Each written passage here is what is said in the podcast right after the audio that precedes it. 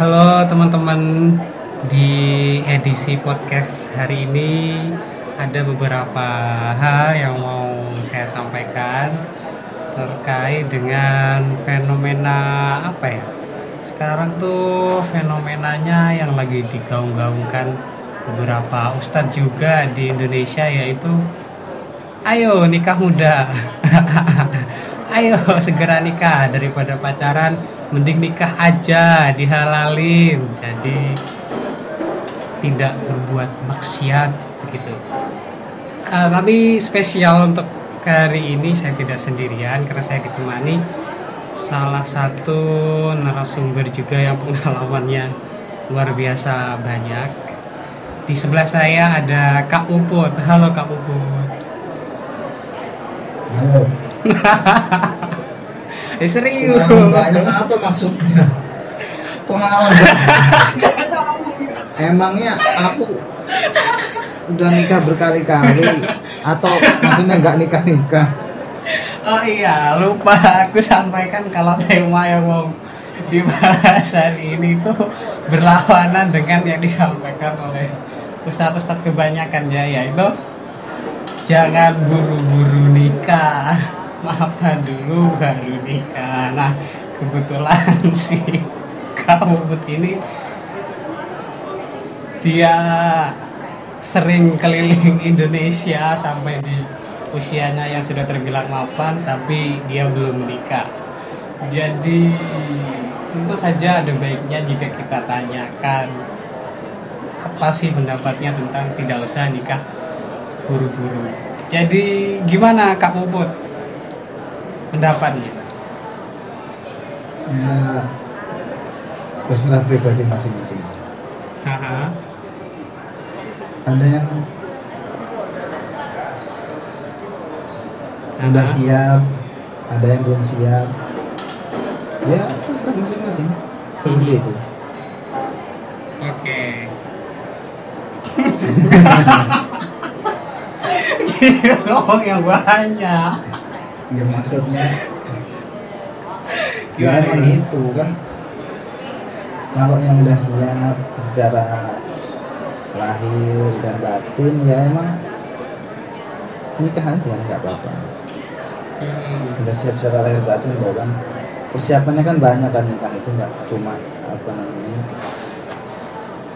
sesuatu yang sesaat nggak kayak Hmm. orang pacaran ini kalau orang pacaran kan misalnya kamu suka aku nggak? Suka. Aku juga suka kamu gimana? Mau nggak pacaran sama aku? Ya oke ayo. Nah, tapi pacaran itu kan nggak ada tanggung jawabnya apa-apa. Misalnya kalau dia makan masih tetap ikut orang tuanya kamu makan juga masih tetap ikut orang tuanya. Kan gitu kalau orang pacaran terus uang jajan juga nggak ada tanggung jawab apa-apa.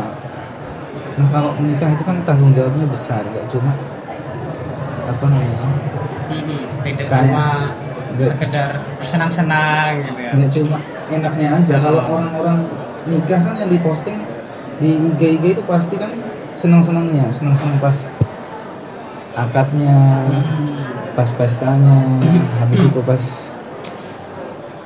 pas mungkin setelah nikah itu punya iya honeymoon terus punya anak. Itu kan cuma apa namanya se kotoran kuku yang kelihatan. Sekotoran kuku yang diposting di Instagram. Yang nggak kelihatan itu tangannya kakinya badannya yang besar itu kan fakta-fakta.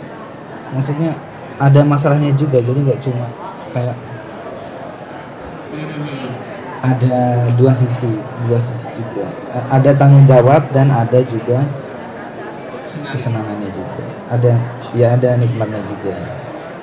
Tuh, kan udah dijelasin tuh nikah itu nggak main-main tadi tuh udah panjang sekali nggak cuma kesenangan tapi juga ada kesedihannya. Eh mak maksudnya juga ada berbagai macam rintangannya gitu loh.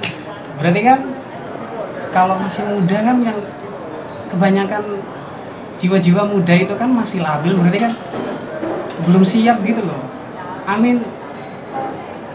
Ketika tantangan datang itu apakah mereka siap gitu loh? Kan beda kalau dengan yang sudah mapan gitu berarti kan bener kan kalau nikah itu harus jangan yang usia muda atau bagaimana? ya ada banyak variabel ya untuk menentukan sebuah keberhasilan pernikahan karena ka- kalau kita lihat itu kan pernikahan itu dilihat berhasilnya itu nggak cuma sampai tahap oh pesta perkawinannya lancar dan ber- berhasil. Oh akhirnya dia punya anak yang cantik. Oh akhirnya dia bisa menyalahkan anaknya.